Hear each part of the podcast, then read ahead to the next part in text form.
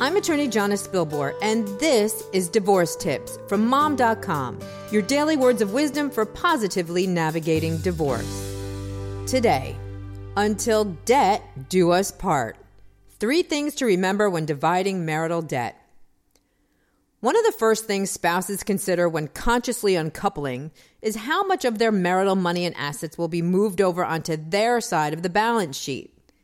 Equally as important, albeit a whole lot less fun, is how much each spouse will owe as a result of dividing their marital pie into pieces. Just as divorcing couples must split assets, the same is true for debts. Not all debt is created equal. Before you start whacking those credit card bills down the middle, think about this. One, the court is only going to turn back time so much.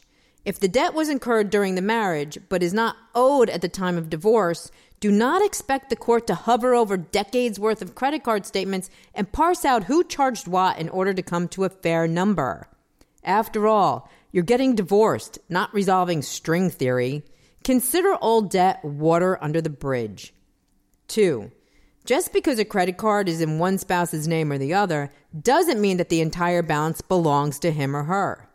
Debt that is incurred during the marriage and used for the marriage will typically be considered marital debt and divided fairly.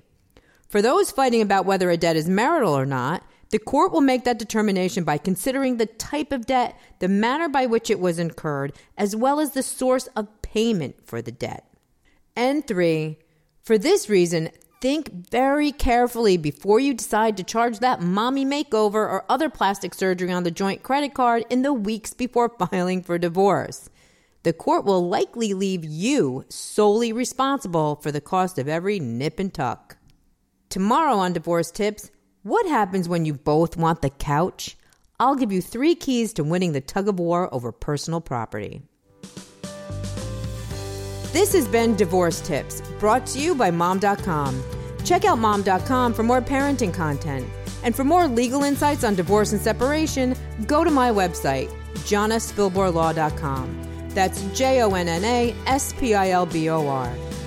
And remember, divorce may mark the end of your marriage, but it's also the beginning of the rest of your life. See you next time.